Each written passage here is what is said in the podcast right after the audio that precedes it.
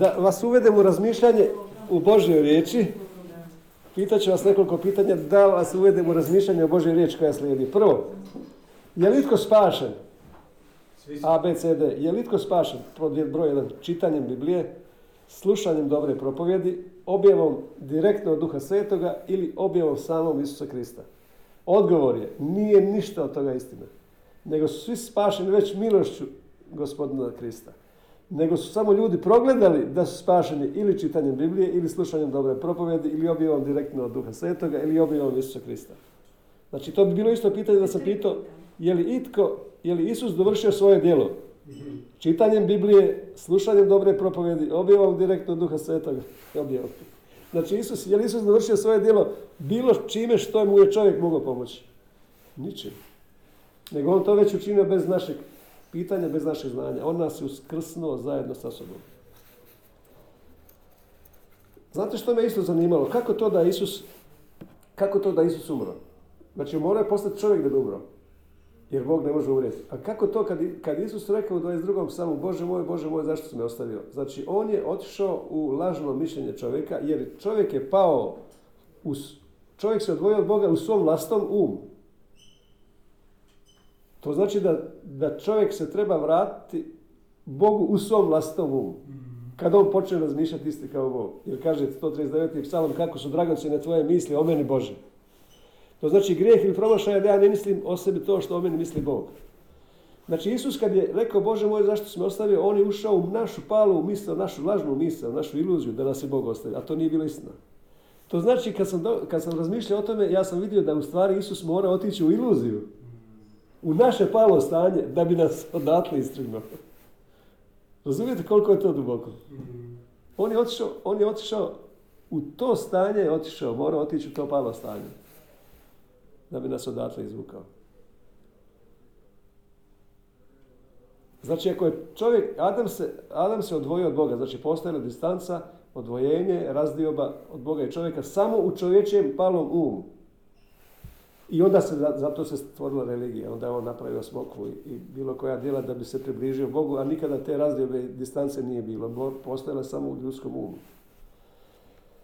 Znači, ako je postojala u ljudskom umu, onda se mora čovjek vratiti samo kroz um. To znači, treća Ivanova kaže, želim ti uspjeh u svemu i zdravlje, kao što je uspjela tvoja duša. A duša je uspjela tako što se preobrazio um od, od izlaganju, slušanja Bože riječi. I onda se dobio otkrivenje i onda se vidio istinu. Znači, od uspjeha duše ovisi sad tvoj uspjeh. A duša uspjeva od nečeg drugog, od slušanja Bože riječi.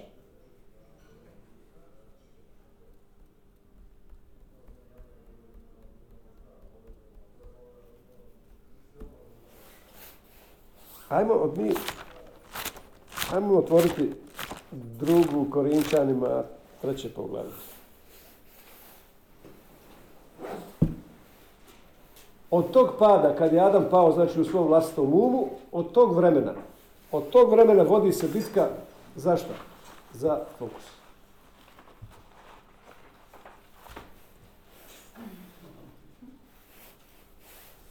Od tog vremena je rat za fokus čovečanstva. Zato što kad se razum odvojio, kad je čovjek pao u svom vlastitom umu, kad je čovjek pao u vlastitom umu, razum, njegov razum, pazite, znači ako je čovjek pao u svom razumu, odvojio se od Boga, znači samo u svom razumu se odvojio, jer je on mislio da se odvojio od Boga.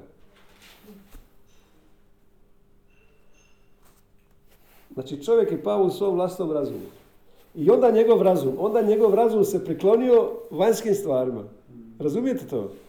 Razum se jednostavno odvojio od Boga i priklonio se vanjskim stvarima. To znači dobivao informaciju samo iz vanjskog svijeta. A razum je most, razum je membrana, razum je mjesto gdje se primaju informacije iz dva svijeta. Znači to su noge na kojim mi hodamo ovaj, kroz ovaj svijet. I razum je primao informacije samo od čuvara grada, od pet čula.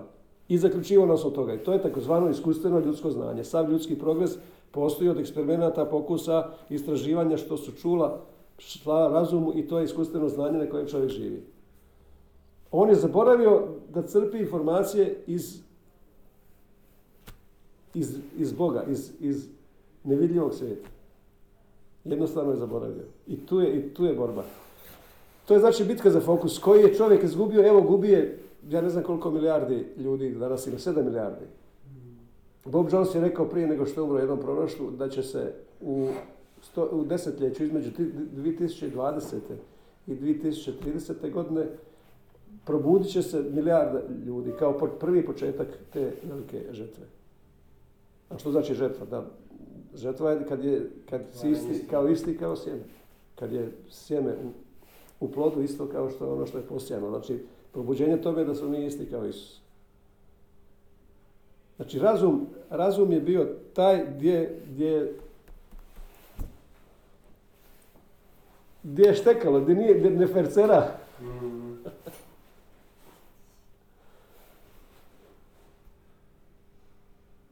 Znači tu je zastava, zato 24. sala kaže podignite nadvratnike svoje vrata, da uđe kraj slave. Gdje da uđe kraj slave? Vrata su uvijek u da uđe kraj slave u kroz, kroz duh, iz duha da uđe u i da onda obasja tijelo. Ovo je čudesno, znači, pazi ovo, bitka za fokus. Znači sad se vodi bitka za fokus. Gdje, gdje si fokusiraš? Gdje fokusiraš svoju pažnju? Gdje si usmjerio svoju pažnju? Po zakonu privlačnosti to ćeš dobiti u svom životu. Po kojem zakonu? Po zakonu zrcalnih neurona. Što gledaš, u to će se pretvoriti. To je 100% istina. Na što se fokusiraš, to ćeš, to ćeš sigurno manifestirati. A ljudi se fokusiraju, od, od Ademovog pada ljudi se fokusiraju na vanjske okolnosti. A radi se o tome da se treba fokusirati, Bog je uvijek bio u nama. Nada ja sam poslušao jučer jednu dobru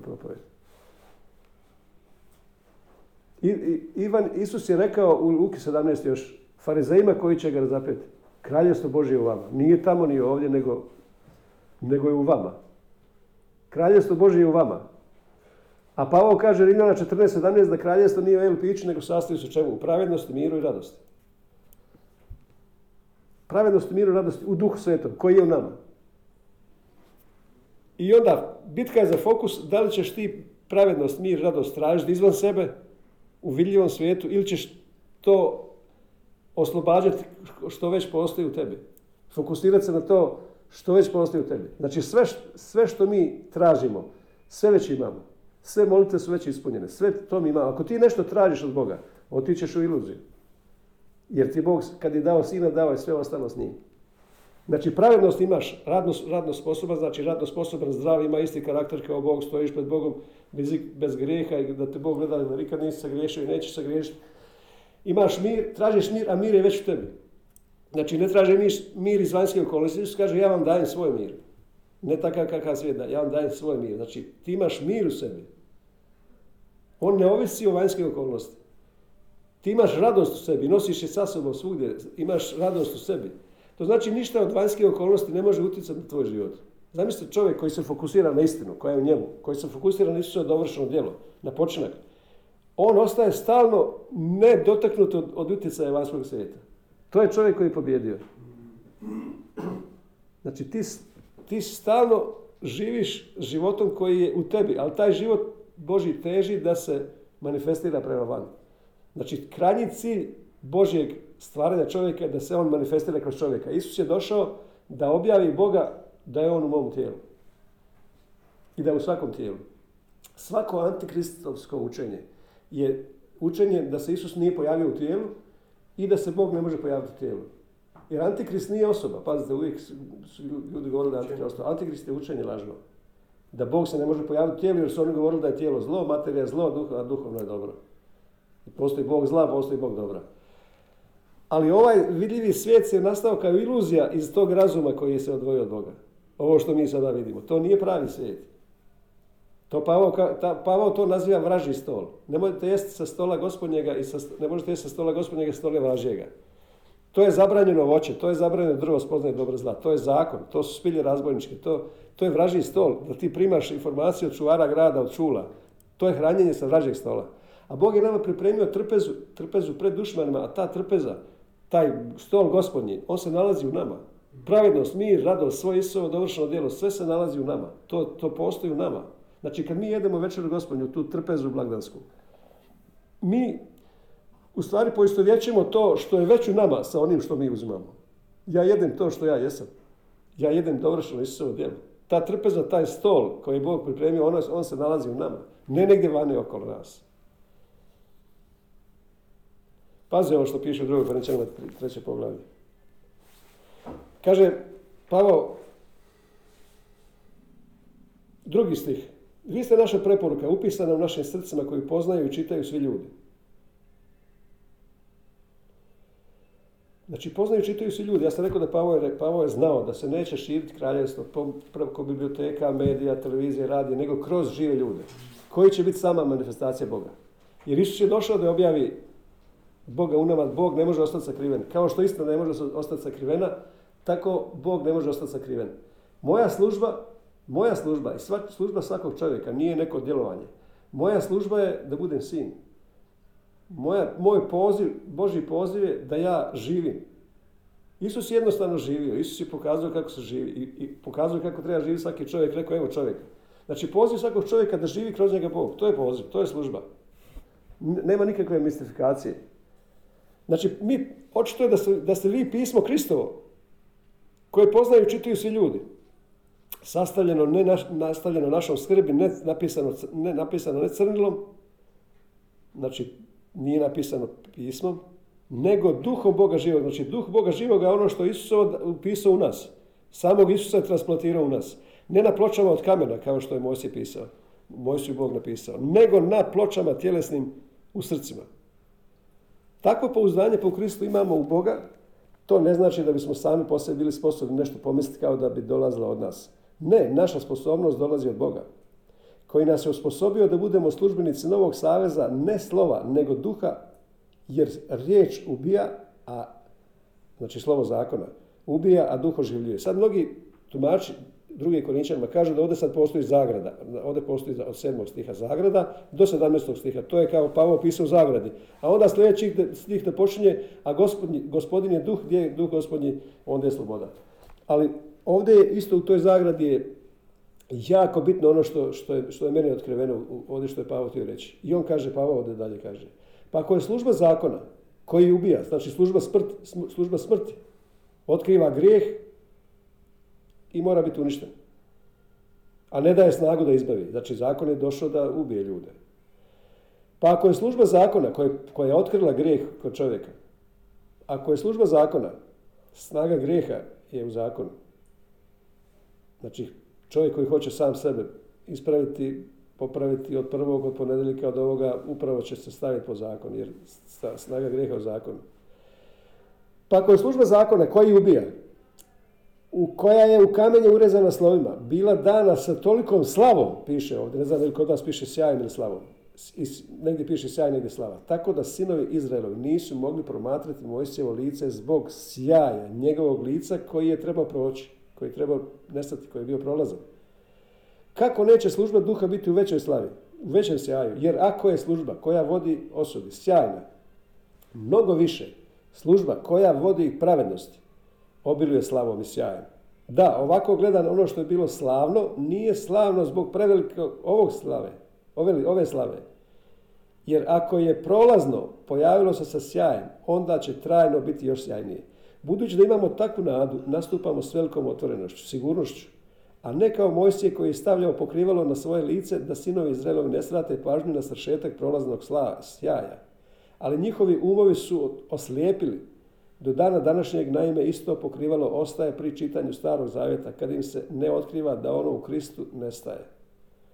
Što više sve do danas svaki put kad čitaju Mojsija, pokrivalo je razastrto na njihovom srcu. Ali kad se Izrael obrati gospodinu, dignut će se pokrivalo. A, a gospodin je duh, gdje je duh gospodnji, onda je sloboda. A mi svi koji otkrivena lica odražavamo kao gledalo slavu gospodinu, preobražavamo se u tu istu sliku i slave u slavu jer dolazi od gospodina duha. Toliko bogat tekst, toliko krivo tumačen, ali sad ću vam ja to tumačiti kako treba. Znači, paze ovo. Otiđite u izlazak 24. poglavlja. U izlazak 34. poglavlja.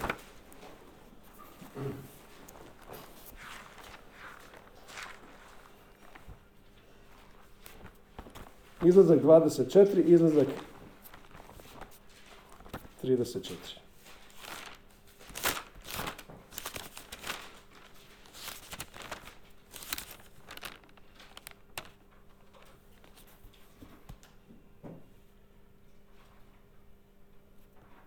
i prvu kraljeva 19. Ajde, ti isto to da vidite.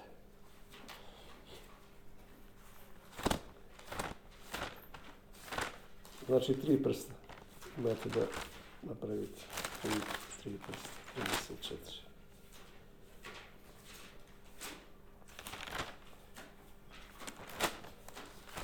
Ili 34 ili za 20. Prva. Prva kraljevima, 19. poglavlje. Jeste naši svi? Ajmo, prva, znači izlazak 24, izlazak 34 i prva kraljevima 19. poglavlje.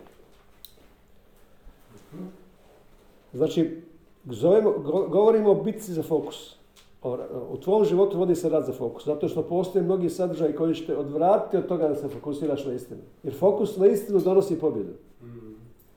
Hod u istini. Fokus na istinu donosi ti pobjedu u tvojom životu. Koliko se fokusiraš na to što je istina. Ali postoje, kaže, kaže, kaže Isus kad govori o onoj, onoj usporedbi o sijaču i on govori da oni koji su ustrajni, koji se fokusiraju na to seme koji njih posijano, postoje ometači toga fokusa, postoje svjetske tjeskovne brige, težnje za bogatstvo, drugi radovi, neki od, tjelesna, neka tjelesnost, znači postoje ti ometači koji ometaju, ali oni koji su ustrajni u fokusu, oni će, oni će pobijediti.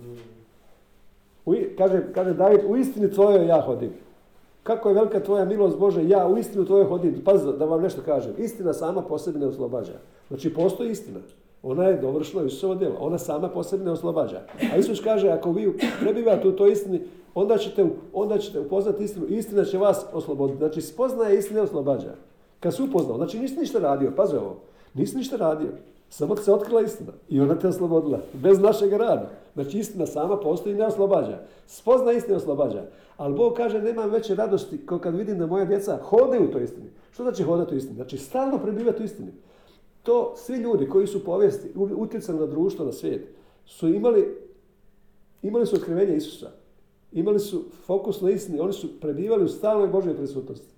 Oni su poznavali istinu. Znači, oni su imali tu sposobnost da, sta, da imaju stalnu prebivanje u Božoj prisutnosti koja je broj jedan u svemu.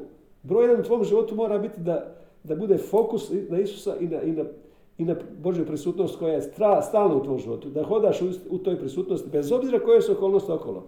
Jer ti kad si u, u Božoj prisutnosti, kad si u slavi, u slavi ne, ne postoji ništa što je došlo od pada. Kroz, kroz križ ništa ne- neće moći proći dalje kad si u slavi. U slavi su sve molitve već od- odgovorene, svo tvoja traženja su već ispunjena, nema nikakvog traženja u slavi. U slavi je već sve ma- manifestirano. A čovjek sam rekao u jednoj propovedi da je čovjek stvoren da živi u slavi. To je izvorno stanje čovjeka. Kao što se Isus preobrazio na gori preobraženja i bio je sav, sav u slavi. To je izvorno stanje čovjeka. Da budeš stalno u slavi, da budeš u Božoj prisutnosti. Zato, je, zato kaže, u Luki 10 kaže, Marta, Marta, što ti to radiš? Samo malo ili jedno je potrebno. Da stojiš do Isusovi nogu, da slušaš njegovu riječ o počinku. Samo malo ili jedno, paze ovo. 27. psalam kaže David, samo jedno to ja tražim, samo jedno tražim. Da živim u domu tome i sve dane svog života. Što znači to? Da prebivam u tvojoj prisutnosti. Znači čovjek je stvoren, nije da stvoren da živi sam. Čovjek je stvoren da živi u Božoj prisutnosti. Čovjek nije stvoren da živi neovisan. Čovjek je stvoren da živi u Božoj prisutnosti, da se onda Bog kroz njega manifestira i zauzma formu. Da Bog, Bog zauzma svoju formu cijelog blagoslova. U meni živi blagoslovljen Bog.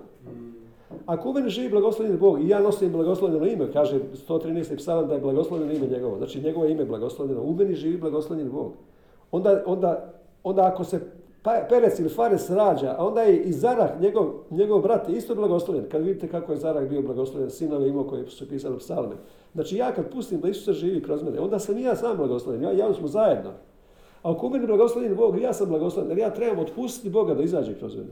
To je manifestacija, znači nešto, u nama postoji svjetlo, u nama postoji sve, sve, ali postoji nešto što ne da da se ta žarulja upali i svjetiljka Božja je duh gospodnji da svijetli okolo. I mi smo stvoreni da svjetlimo.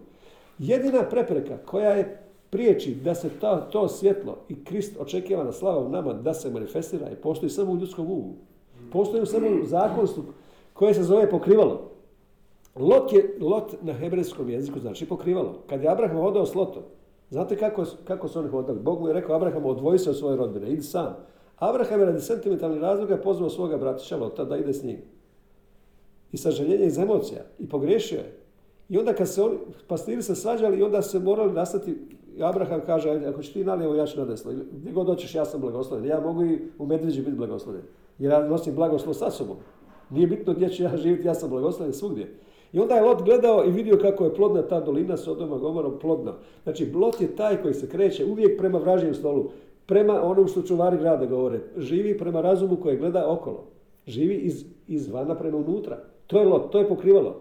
Ali piše kad se Abraham od njega rastao, onda je podigao oči, a podignuti oči u pismu znači gledao kao Bog. I Bog mu onda rekao, na noge, prođi zemljom uzduži popreko, što će tebi predati? Znači pokrivalo postoji, da se, nama, da se manifestira slava iz nas. Postoje samo ostaci lažnih propovedi, lažnih utvrda, lažnih učenja, la, zakonstva i svega drugog što smo se naslušali, jer, jer ovo što Bog za nas ima je toliko je skandalozno za svijet. Toliko je iznad svijeta da, da su rekli čovječe, nemoj o tome propovedati, pa propoveda to za deset godina. Pa ne može ti, nije to baš tako istina. To je, to je, to ti si zabrazdio. Ti si zabrazdio, to nije istina. I zbog, to, zbog tih ograničenja, ali kaže, sine moj, pazi sa, sa velikom pažnjom, napetom pažnjom, izreke 4.20.22, sine moj, pa sa pažnjom napetom, pazi na moju riječ, prigni uho mojim rijesima, ne, ne gubi nikada iz vida, jer one su život onima koji nalaze i zdravlje cijelom tijelu.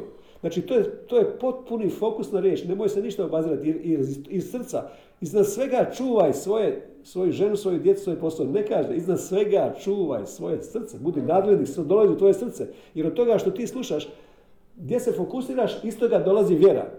Na što se fokusiraš, iz toga dolazi vjera. A, a, čega dolazi prava Isusova vjera? Na fokusiranje na Isusa. On je začetnik i završitelj vjere. Sva vjera od početka do kraja dolazi od njega. Znači, kad se ti fokusiraš na Isusa, što god, na što se god fokusiraš, na to dolazi vjera. To znači, ja mogu se izložiti, ja, ja imam vlast nad svojom pažnjom. Ja se mogu izložiti što, da se okoristim, da samo na te stvari odakle će mi doći Božja vjera. Ja se mogu fokusirati na mnoge stvari. Znači, ja biram fokus. Betka je za fokus, ljudi u svijetu ne znaju, ne znaju jer su prevareni, oni misle da, da je to normalni život i mogu se fokusirati na što hoće. Ali ne dolazi vjera od tih stvari. Vjera dolazi samo slušanje Božje riječi, odnosno fokusiranje na istinu. Fokus na istinu te vodi u to. Znači, pokriva, po- postoji pokrivalo, postoji pokrivalo da onda progledaš kao Abraham, Abraham rasta se od njega, podigne oči i onda vidi sve. Prođi zemljom uzduži popre koji će tebi predati. Kad se rastao od lota. Kad se rastao od savražnjeg stola. Kad se rastao od, informacije koje dolaze od čuvara grada. A to dolazi sve iz Božje prisutnosti. Znači, evo sad žena, ona u, u Sjevernoj Karolini, žena jede sa mog večera gospodnju. Ona živi potpuno prisutnost kao kroz, kroz, kroz dva, dvije tisuće godina, jeli, mnogi mistici su pronašli tu Božju prisutnost, živjeli u stalno Božje prisutnosti, svijetlili su kroz stoljeća. Josip iz Kopertina je letio, cijeli skoro život je svoj letio. Letio je kao Adam, letio. Lete, zalika leteći, leteći Josip.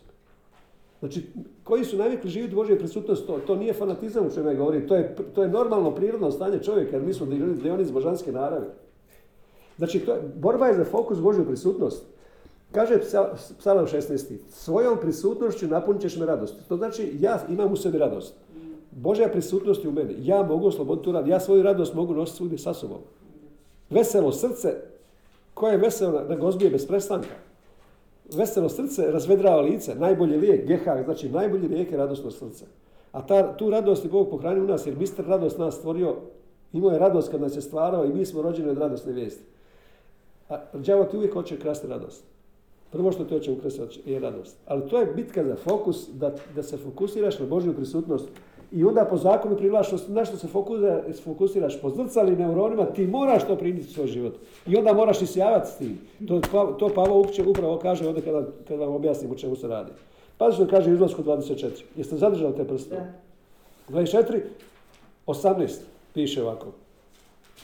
17. stih kaže Slava Jahvina, znači Božja manifestirana prisutnost na vrhuncu brda, kad su oni trebali dobiti ploče Saveza, bijaše očima Izraelaca kao vatra koja sažiže. Vidite to? Da. A vidite u desetom stihu kaže, oni vidiše Boga Izraelova, podnože njegovim nogama kao da, kao da je bilo od dragog kamena safira. A safir je kamen, safir je plavi kamen koji se pretvorio, obični kamen koji se u Božje prisutnost pretvara u safir. Znači, te prve kamene ploče su bile od, od safira. Safir, lapis lazuli. I sad paze ovo. Slava Jahvina na vrhuncu brda bijaše očima Izraelca kao vatra koja zaže. Mojsije zađe u oblak i uspne se na brdo. 40 dana i 40 noći boravio je Mojsije na brdu. I Bog mu govorio kako će sagraditi hram koji je slika čovjeka, koji je slika Isusa. Svaki dio hrama koji je sagradio je slika Isusa, a slika to je slika nas. I sad pazite koji je rezultat. Evo, od 24.18 piše 40 dana i 40 noći boravio je Mojsije na brdu. A pogledajte u 34. poglavlju 29. stih, što se, evo sad koliko pogleda, prošlo 10 pogleda, što je rezultat toga? 29. stih 34. pogleda piše, napokon Mojsije siđe na Sinajskog brda. Koliko napokon? Nakon 40 dana.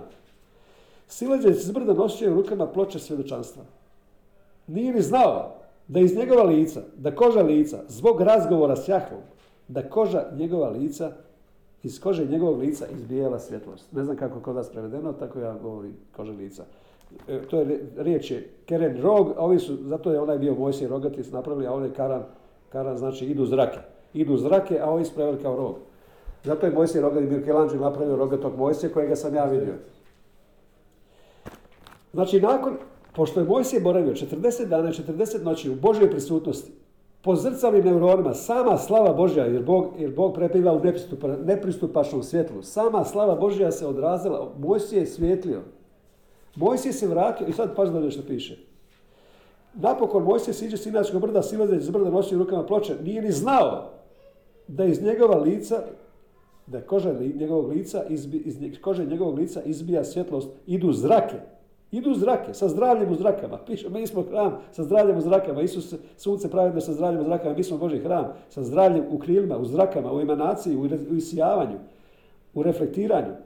Kad su Aron i svi Izraelci vidjeli kako iz Mojseva lica izbija svjetlost, ne usudiše se njemu pristupiti, oni se prepali. Kakav je to čovjek koji sjaji? A to je izvorno stanje čovjeka. Ovo je skandalom kojem govorim. Izvorno stanje čovjeka, Bog je obukao čovjeka kad je pao, obukao ga, kod nas piše u krzno, u organu piše obukao ga u kožu. Obukao u kožu isto, a ta koža znači or, isto, isto znači svijetli. Obukao ga u kožu, kad je, kad je izgubio slavu, Adam kad je izgubio slavu, Boga je piše da je obukao ga u kožu. A izvorno, a izvorna, a izvorno čovjeka, izvorno čovjeka odjeća je slava, odnosno, odnosno sjaj, odnosno svjetlo. Jer kad su šetili Adam i, Isus u, u, vrtu, niko ne bi poznao su oba svjetli. I čovjek onda izgubio slavu. Zašto? Samo zbog stanja svoga uma. On je sam lišio sebe slave. Lišen slave, sam sebi lišio slave. I sad, znači ovo je izvorno stanje čovjeka. Mojsije se vraća u izvornom stanju čovjeka. I dolazi i svi se prepale ljudi. Kakav je to čovjek koji svijetli? I što se dogodilo? Aron i njegovi suradnici, šta su radili?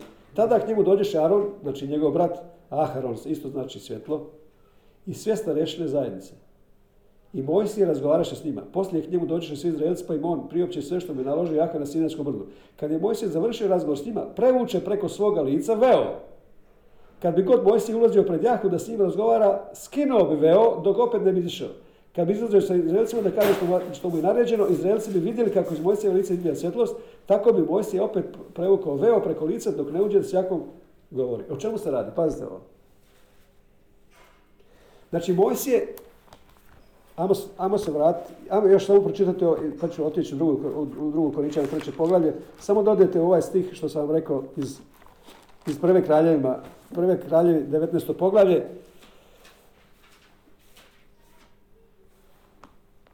Kad Ilija, Ilija je zaprijetila Izabela da će ubiti i onda je on, treći stih 19. poglavlja piše, on se uplaši usada i ode da bi spasio život. Došao je u Beršebu, koja je u ideji, izvor sedmorostruke zakletve, i otpustio onda svoga momka, to je svoga slugu. A sam ode on, dan hoda u pustinju, sjede onda pod smreku, zaželi umreti, reče, svega mi je dosta, je uzmi dušu moju jer nisam bolji od otaca svojih. Znači prepao se, otišao u depresiju, svega mi je dosta, to je sindrom depresije. Zatim leže i zaspa. Znači, tako ljudi bježe iz stvarnosti. Lež, legao i zaspa, otišao iz stvarnosti. Ali gle, anđeo ga taknu i reče mu, ustani jedi. I slušaj ovo sada. On pogleda, kad gle, kraj njegova uzglavlja na kamenu, pečen kruh i vrč vode. Jeo je i pio, pa opet legao. Ali Sanđo Jahvi javi i drugi put dotrče ga i reče. Jer je, jer je išao on u susret s Bogom. Trebao doći do Horeba. Treba mu tamo 40 dana, 40 noći da stižne. Kaže, Jahvi dotrče ga i reče, ustani jedi jer je pred tobom dalek put. Ustao je, jeo i pio, okrepljen tom hranom. Išao je 40 dana i 40 noći sve do Bože gore Horeba. Znači u 40 dana, 40 noći jeo je samo jedno. Razumijete kako je Bog mu dao božansku hranu? Iz Božje prisutnosti. Jeo je samo jedno. I što se, pazite što se dogodilo s Mojsijem. Ajmo se vratiti na naš temeljni, na temeljni na naš drugoj Korinčanima, treće poglavlje. Kaže ovako.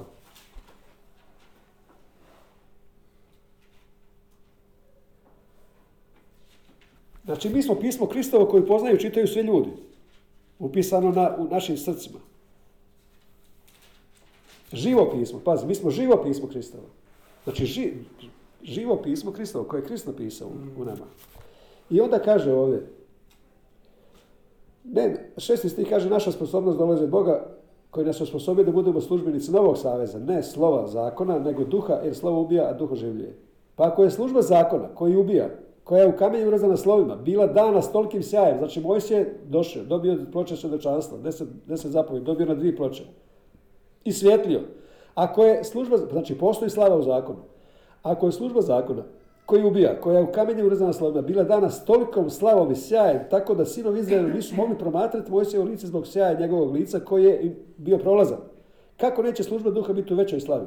Jer ako je služba koja vodi osudi, jer zakon je osuđivao ljude, toliko slavna, mnogo više služba koja vodi pravednosti, a to je ova služba sada duha, koja ti uvijek govori da si pravedan da imaš mir, da imaš radost. Obiluje slavom. Da, ovako gledano, ono što je bilo slavno, nije slavno i sjajno zbog prevelike ove naše slave. To znači naša slava je veća od Mojsijeve, odnosno sjaj. Jer ako je prolazno, ono što je imalo nesred pojavilo se sjajem, onda će trajno biti blagostajnije. O čemu se radi? Slušaj ovo. Znači, Mojsije, kad je Mojsije došao, ljudi su njega prepali. I onda je on morao pokriti svoje lice. Međutim, Aron i starješine druge su vidjeli koji su bili sa Mojsijem, oni su vidjeli da ta slava Mojsijeva, Mojsijevog lica, gasi se iz dana u dan. Iz dana u dan se gasi. Znači ona je bila prolazna. Zato, zašto? Zato što to nije bila stalni boravak u Božoj prisutnosti, nego povremeni. Ona je prolazila i gasila se. Međutim, da bi oni sakrili tu iluziju od ljudi, rabini kažu da je Mojsije nosio 38 godina nosio je pokrivalo. Da ljudi ne vide da je nestala slava. Oni su stvorili iluziju oni su morali stvoriti iluziju da ljudi slušaju Mojsija koji je predstavljao Boga, kao da je sami Bog, jer oni su vidjeli ga on, svjetli kao Bog. Jer i Davidov šator će biti kao Bordivovski, kao Boži šator. A mi smo dionici božanske narave. Znači, 38 godina Mojsije je nosio pokrivalo, iako nije svjetlio. Ali židovi su mislili da on svjetli dalje, da bi stvorili iluziju da ga slušaju, jer Mojsije je bio za njih sve. To je bila prolazna slava. Aron i starješni su vidjeli kako ta slava sve blijedi, blijedi i nestaje, ali kažem da bi stvorili tu iluziju, oni su stavili Mojsiju na pokrivalo 38 godina. A 38 godina, samo nešto da vam kažem još, ovo će biti nešto interno za mene, ali može, može nekome koristiti. u ponovljenju zakon 2 piše, slušaj ovo, 38 godina značajna riječ pisma. 38 godina. Ponovljeni zakon drugo poglavlje. Kaže ovako, znači nakon izlaska iz Egipta, 40 godina je trajalo put od Egipta do ulaska u obećanu zemlju. 40 godina. Ali sami, samo hodanje kroz pustinju ovoga svijeta, kroz pustinja je slika ovoga svijeta. Slušaj što piše, ponovni zakon 2, 13. stih. A sad ustanite, pređite preko potoka Zereda. A Zered znači obrezivanje, znači ostranjivanje svega što je bilo prije. I pređite preko Zereda. 14. stih. Vrijeme vrijeme što smo išli od Kadeš Barneje, pa dok smo prešli preko potoka Zereda, iznosio je 38 godina. Sve dok nije izubro iz tabora, samo onaj narašta ljudi sposobni za borbu, kako je Jahna zakleo se izbilja, ruka Jahna bila protiv njih, istrebila je sve dok ih nije nestalo. Znači sve staro. Sve staro je prošlo, 38 godina su oni išli kroz pustinju i sve, dok nije sve staro prošlo, samo još u Kaleb su ušli obećanu zemlju. Otvori Ivana peto poglavlje, prije nego što vam nastavimo ovo pričanje. Otvori Ivana peto poglavlje. Poslije toga bijaše židovski blagdan, te Isus uđe u Jeruzalem. U Jeruzalemu kod ovčih vrata nalazio se ribnjak koji se hebrejski zove Betezda, znači kuća milosti. Ima pet tremova. U njima je ležalo mnoštvo bolesnih, slijepih, hromih, uzetih, čekali su da izbije voda. A anđeo bi gospodin naime silazio od vremena na vrijeme u ribnjak i pokrenuo vodu. Tko bi ušao prvi, pošto izbila voda, ozdravio bi makar bolovao od bilo koje bolesti. Tu bijaše neki čovjek koji je bio bolestan ležao 38 godina. Jel vidite da 38 godina?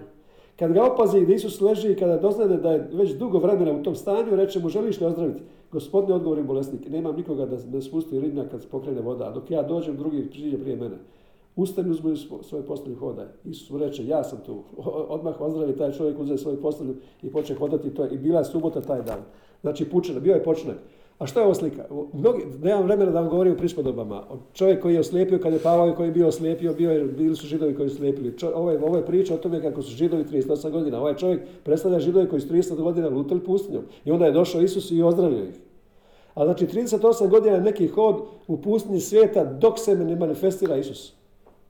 Kao što je, kao što je Abraham rekao, vi ćete 400 godina biti u robstvu, pa ćete onda izaći s velikim blagom, izaćete bogati i zdravi iz Egipta. A 400 znači tav, tav ima vrijednost 400. Znači dok ne dođe križ, kad dođe križ, križ je, pa ovo ništa drugo ne želim znati osim križa koji je kraj svega i početak novoga. Znači križ je kraj svega što nije po Božoj volji početak nečega novoga. I kad je došao 400 godina, kad je došao tav, a riječ tav ima, slovo tav ima sliku križa i ima gramatrijsku vrijednost 400. Kaže kad dođe 400, kad dođe Isus, onda će vas on izvesti iz Egipta. A zašto ja govorim, ovo je samo nešto intimno u vezi ovih 38. Zato što smo ja i Nada ove godine proslavili 38 godina braka. I dosta je nama bilo hodanje po svijetu po pustinji i sad mi, ovo ja kažem, ovo je sada nešto novo. A ja kažem, Bože, što si čekao 38? Zato što sam htio da prođete kroz sve, a ne da dobijete samo jedno. Ja sam htio da mi budete obrazac, da prođete kroz sve, da budete op i opremljeni sa svom, kao lađa za interkontinentalna putovanja, ekspertizo, opremljeni sa svim što je potrebno da živiš to. To je to. Je, vam ovo nešto govori? Naravno. 38 godina braka smo ja nada nakon te pjesme Survivor, Gloria Gaynor, preživjet ćemo. preživjet ćemo i živjet ćemo. Znači, pazi ovo. Pazi ovo, znači Mojsije, Mojsije je imao pokrivalo kad više nije bilo slave, zato što je ta slava prolazna od povremenih susreta. Svi blagdani u Levitskom zakonu 23 bili su to Kaže, ovo su sedam godišnjih blagdana. Kaže, ovo su Jahvini blagdani. To nisu židovski blagdani. Ljudi govore židovski blagdani. To nisu židovski blagdani. Piše, ovo su Jahvini blagdani. To su Božji blagdani. Danas kad govore krš, kršćani, Božić i Uskrs, najveći kršćanski blagdani. Ko, je to rekao? Nigdje to ne piše. Jahvini blagdani su bili dani susretaš Boga sa ljudima i Bog se radao o tome. Znači u toj dane Bog bi stvarno posjećivao njih i oni su doživjeli Božju prisutnost. Zato što oni su u razumu svome u palom stanju nisu mogli to doživjeti. To su bili jakini blagdani. Ali Pavao kaže, a sada mi trajno svetkujemo blagdan jer se Isus nastanio u nama. Mi ne slavimo dane, da je sad taj dan, ja čekam, e, čekam sad, da svake godine čekam Isusa da dođe, advent, prva nedelja, druga nedelja, treća nedelja, čekam, a on davno došao.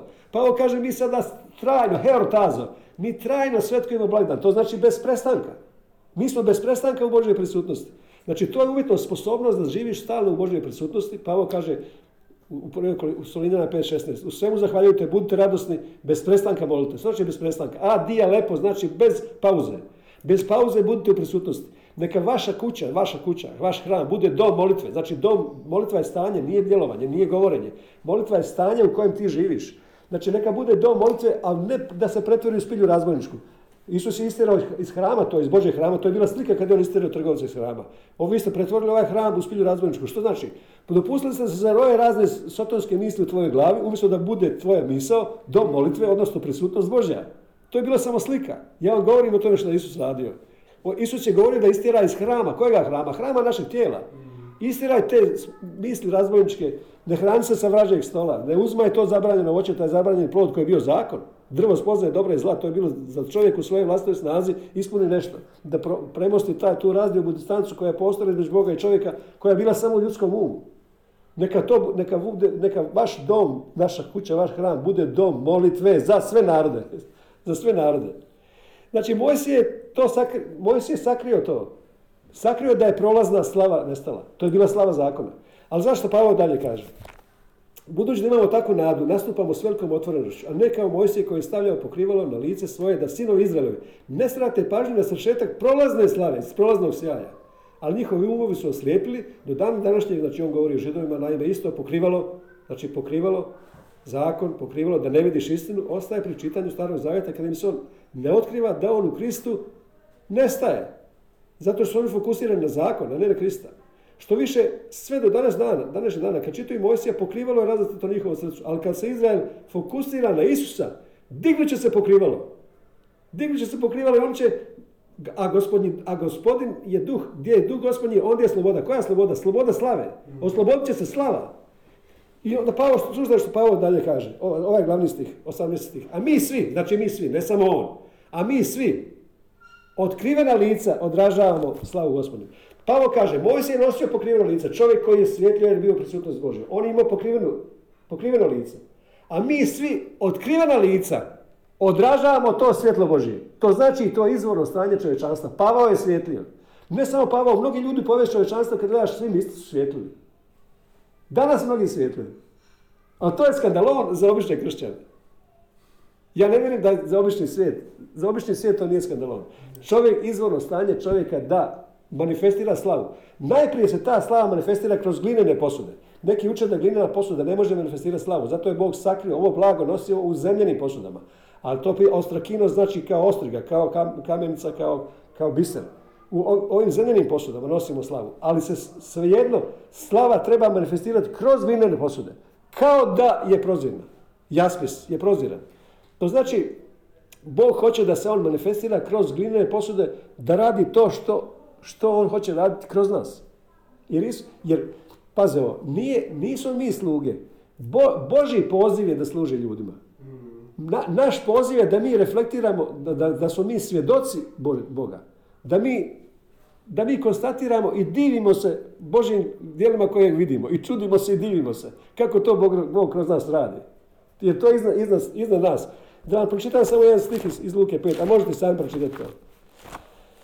Pogledaj kako, kako, divan stih. Ja, ja znam da, da će to biti i od nas i kroz nas to. Bog hoće da živi kroz nas. Luka 5, pročitaj što piše Luka 5, 26.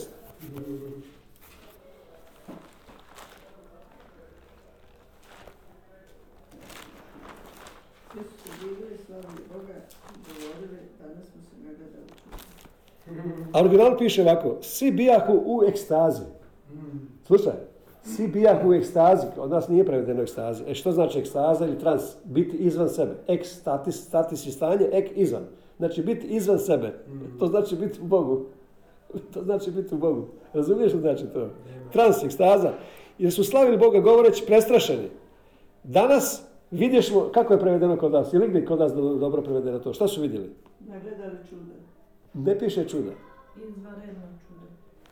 Ta original piše paradoksa. Danas vidimo para, a paradoksa znači doksa je mišljenje, para suprotno, znači suprotno od očekivanog. ovo je potpuno neočekivano. To nismo očekivali. Znači bili su u ekstazi i nagledali se toga što nisu očekivali. Otvori 27. psalam. Otvori 27. psalam da ti vidiš šta je, kako je malo potrebno. Koji je to fokus? Pa ovo kaže sve smatram. Sve smatram za nevažnim osim spozna Isusa Krista. Jer milosti mi nam se umnažaju proporcionalno koliko upoznaš Isusa, to po zakonu privlačnosti, po zrcalnim neuronima, slušaj me.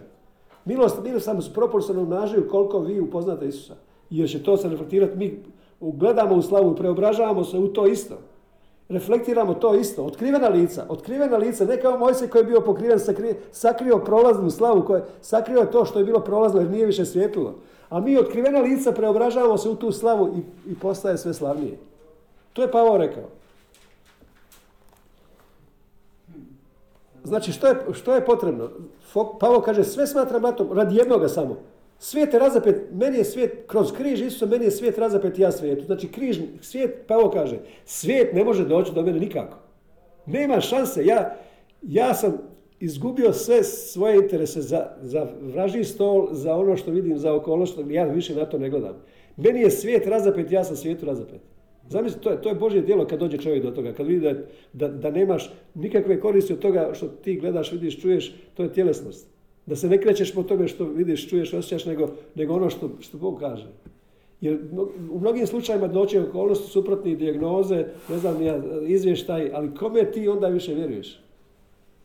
Kome, jesi ti fokusiran na, na istinu, je li fokus tvoj na istinu dovršenom djelu ili na tome što, što, što šaljuješ senzacije. Slušaj nešto kažem. Ovaj rat što se vodi za tvoj fokus. Nešto da ti kažem istinito. Što kršćani ne propovijedaju. Đavo je potpuno poražen. On je zauvijek poražen neprijatelj. On je izgubio. Međutim, njegova jedina šansa, odnosno njegova jedina što on radi, on fokus miče iz kršćana. Da mu nije Božja prisutnost i da miče fokus sa istine i o istom dovršenom djelu na nevažne stvari.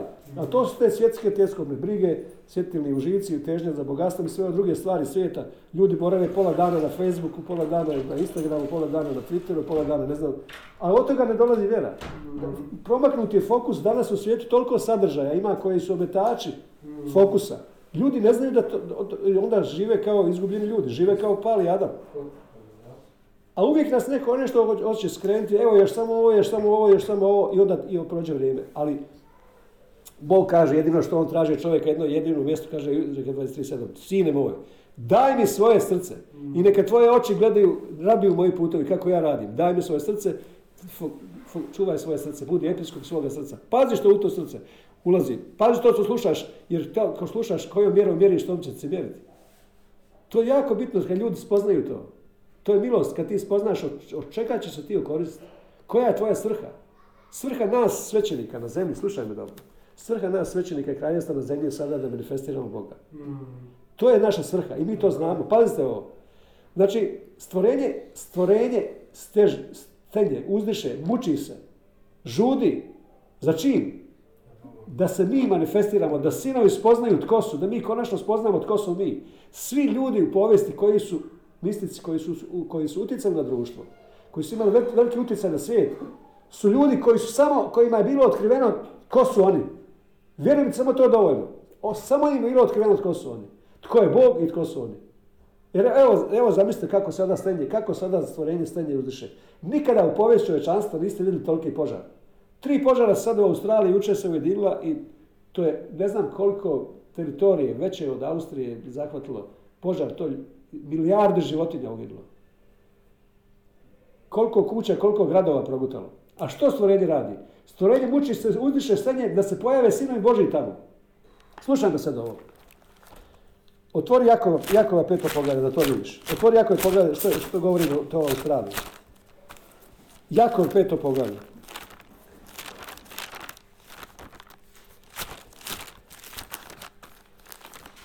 To je odmah iza poslanice Hebreja prije Petrove.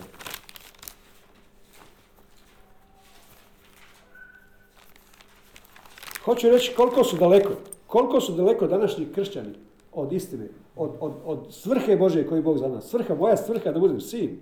Moja služba da budem sin. Moja služba je da živim kao Isus što živi. Da jednostavno živim i da Bog kroz mene živi. To je tako jednostavno. Da, I da ta Božja prisutnost zauzma svoju formu okolo. Kao da Bog sam živi u mom tijelu. Kao što sam jednom rekao, Bože, šta bi ti sad radio na ovom mjestu? A on rekao, pa ja sam već na tom mjestu. A šta bi ti radio? A kaže, bio Bog. Pa budi Bog onda. Budi Bog. Bog kaže, ja da sam na tvojom mjestu, ja bi bio Bog. Bogovi ste. 82. psalom kaže, bogovi ste. Ivan 10 Isus nama kaže, bogovi ste. Ne kaže da pismo bogovi ste. Sa malim B, naravno. Da Bog kroz nas živi i radi, da mu dopustimo da živi. Pazi što, da, da sada u Australiji su manifestirani sinovi, a stvorenje uzdiše da se u Australiji pojave. To je ono što ja sada vidim. Nije Bog kaznio Australiju sa požarom, nego stvorenje se muči i uzdiše jadne te sve životinje, jadni ti ljudi, jadna ta zemlja. Žudi da se pojave sinovi Božji da zaustave to. A kako će zaustaviti? Pa da kaže da, da padne kiša. Znači Ilija je u starom zavjetu, bio, piše Ilija, bio čovjek kao vi, slušaj, i, i, Jakov 5. Pa što piše. Jakov 5 kaže, mnogo može moliti pravednika. Kod nas piše ako je žarka, ali to ću vam reći šta piše. Ilija je bio čovjek koji je bio, koji je bio kao i mi. Znači bio, imao je iste osjećaje. Ne misli se da je patio. Ovdje, ovdje piše da on imao iste osjećaje kao mi. Imao je emocije i misli kao mi. Iako je bio slika Isusa koji je hodao po zemlji, a Eliza je bio slika uskrslog Krista. Znači čak Ilija koji je bio slika Isusa koji je hodao po zemlji u tijelu, a mi više ne poznamo Isusa u tijelu, nego Isusa uskrslog.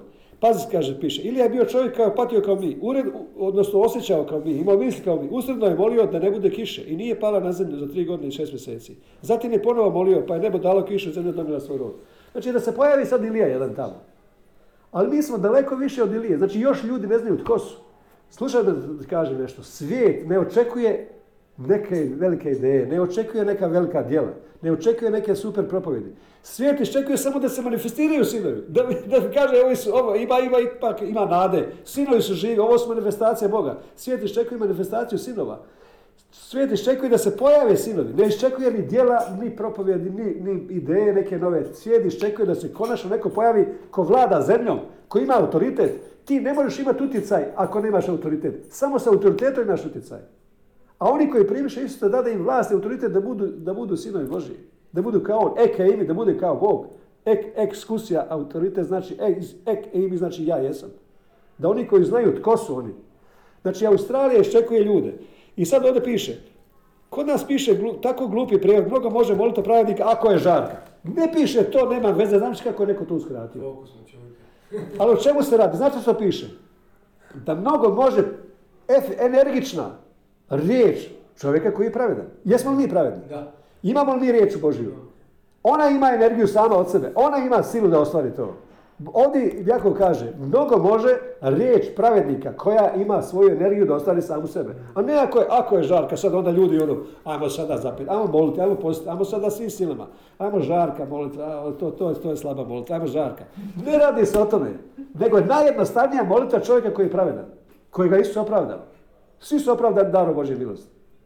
Znači, riječ koja, nije, ne moraš tražiti Isusa da ideš po zemlju, pa ideš na nebo, blizu je tebi riječ u tvojim ustima i tvojom srcu. Znači, bilo je u tvojom ustima, u tvojom srcu riječ koja je Isus. Blizu ti je, samo reci riječ.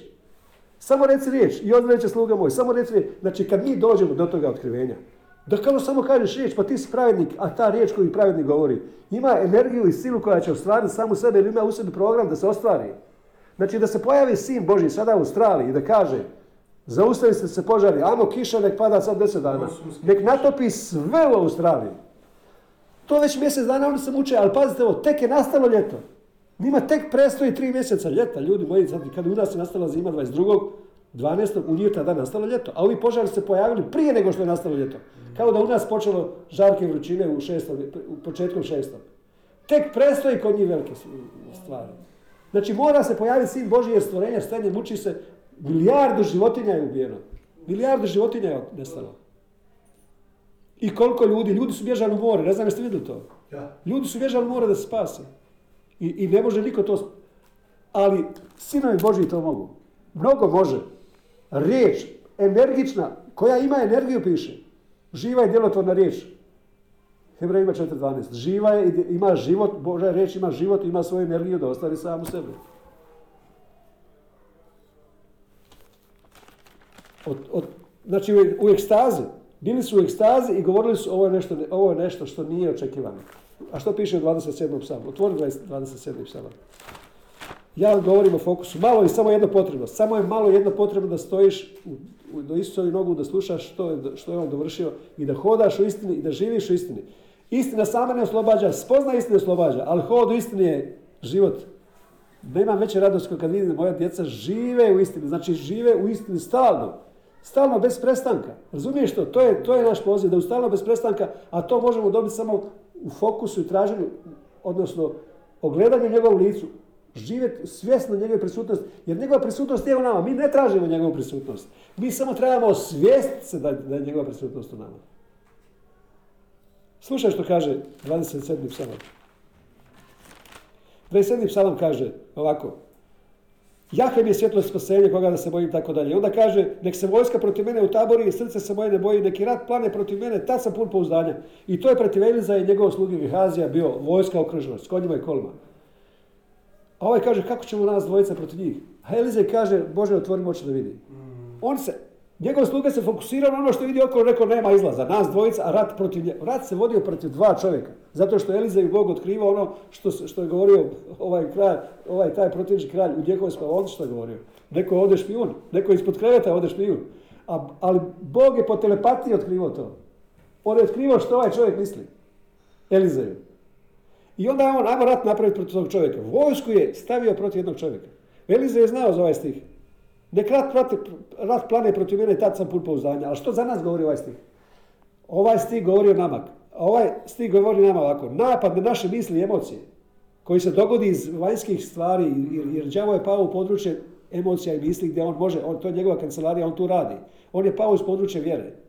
Kad si ti u području vjere, ti iskoračiš u vječnost, ti iskoračiš u kraljevstvo.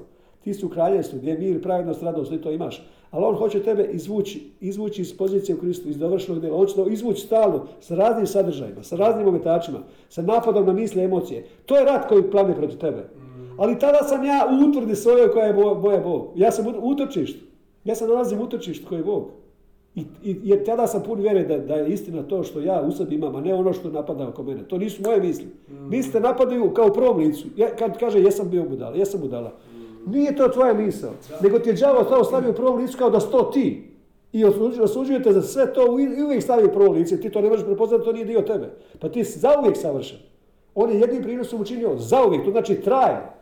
U svakom trenutku si savršen. I jučer, danas, sutra, zauvijek. Uvijek si isti. I sad dalje kaže, što kaže David dalje? Ovo je Davidov psalam. Kod mene piše u Božoj blizini nema straha. Ali četvrti stih kaže, za jedno molim ja. Zamisli koji je to fokus. Znači, nema puno fokusa. Pa Isus kaže, samo je jedno potrebno, malo potrebno. Marta, Marta, Danielova sestra. Marta, Marta, samo jedno potrebno. Fokusiraj se na Boga i on će ti izvući iz tvoje situacije. Marta, Marta, što ti to radiš? Samo je jedno, pogledaj ovu sestru. Samo je, pogledaj ovu sestru Ninu, Marta.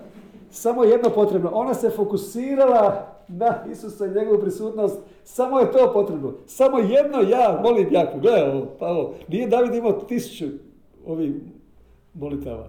Samo to ja tražim.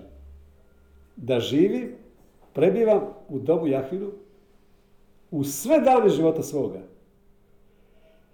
Da uživam milinu Jahvinu i dom njegov gledam, a sad ćemo prevesti hebrejsko što piše ovdje. Da, da uživam, Hefes da uživa, da, da mi se otkriva, da razumijem, da razgledam, da se ogledam. A gdje, je, gdje je dom Jahvinu? Moj meni dom Jahvinu. Znači ja sam fokusiran unutra. Ja unutar sebe to imam. Ja unutar sebe imam taj rezervar. Neistrpni rezervar radosti, mira, pravednosti je u meni samom. Kristo čekira slava u meni, ali ono čeka da se još iz mene raširi oko mene. I ona ovdje kaže, slušaj, da uživam milinu Jahvinu i dom njegov, da gledam, ali pazi ovo što piše da gledam. Ovo što piše da gledam je hebrejska riječ, rijetka hebrejska riječ koja znači hazah. A hazah znači da gledam u ekstazi. U zanosu, u transu, da znači potpuno pretopljen s u ekstazi, u, da ga vidim u stanju ekstaze, hazah je sastavljena, sa, pazi što je sastavljena hazah. Pazi da vam kaže nešto hazah od čega je sastavljeno. Sastavljena je od het, znači het, znači ograda, zaim znači plug koji je zaorao u dubinu, a he je milost. Znači čovjek koji je u dubinu zaorao u milost i onda se ogradio i živi u toj ogradi. Razumiješ me to? Znači toliko se zaronio u Boga i u toj milo, toliko se zaronio u milost da ti gledaš stalno Božju prisutnost i milost i ogradio se u tom kao ogradi, kao utrdi i uživaš u tome. Bez obzira što bjesni oko tebe. Ja sam stavio na naslovnu stranu ono, o, o, o propoved o počinku, čovjek leži u, jednom, u jednoj barci, a okolo morski psi plivaju. Jeste vidjeli tu sliku? Da, da. Ali on se ne brine, on je, on je u počinku.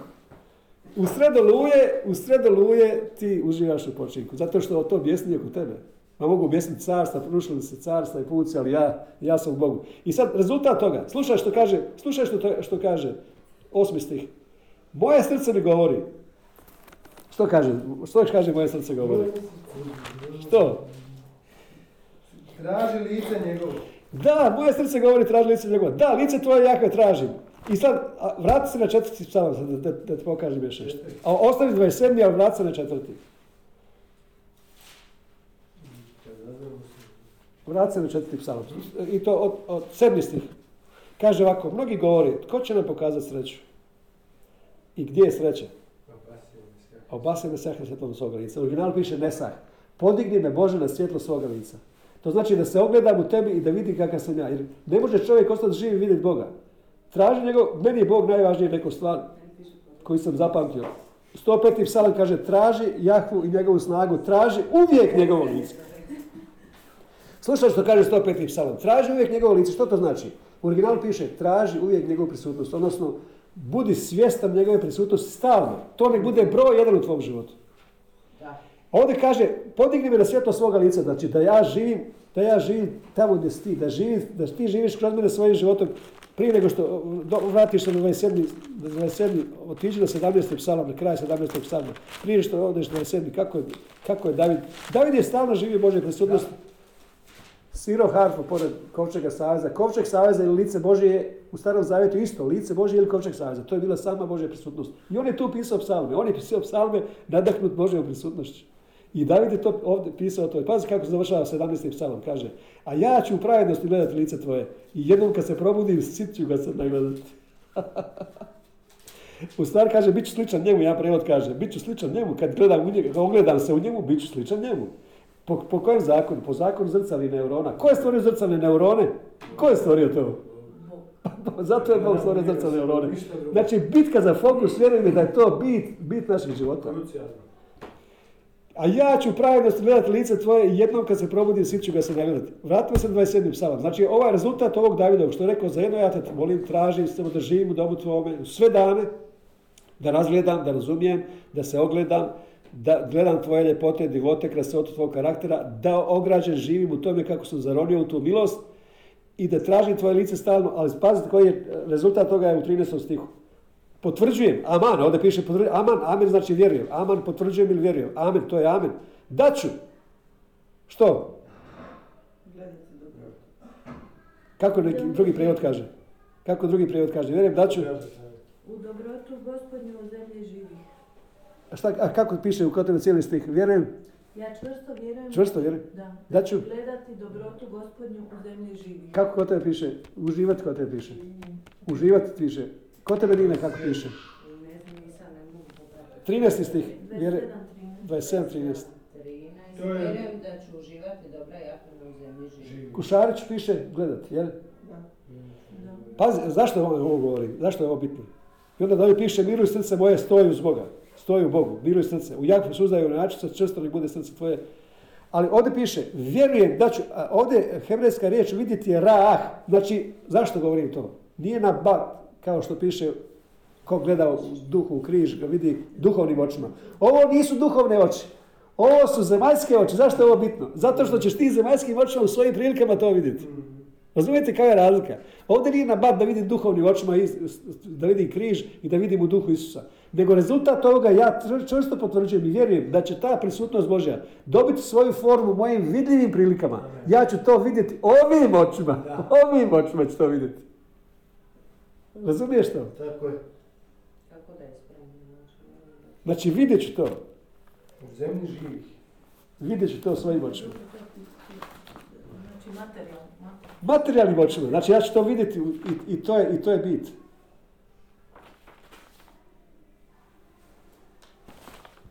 Sve će proći, sve prolazi, sve će proći, osim Boga.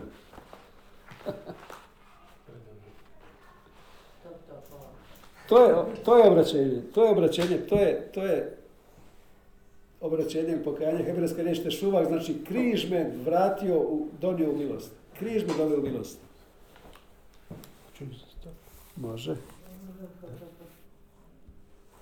Sad, sad tamo. Znači,